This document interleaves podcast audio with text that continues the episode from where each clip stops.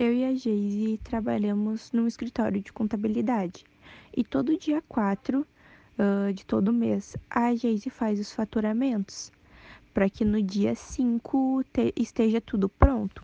E nesse último mês, ela não estava dando conta de terminar tudo.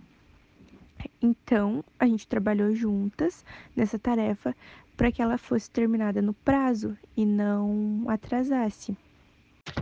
Neste exemplo, podemos ver claramente que o trabalho em equipe foi fundamental para o desenvolvimento da tarefa. Se Amanda não tivesse me ajudado, eu não teria concluído a minha atividade e assim o mês não ia ser fechado.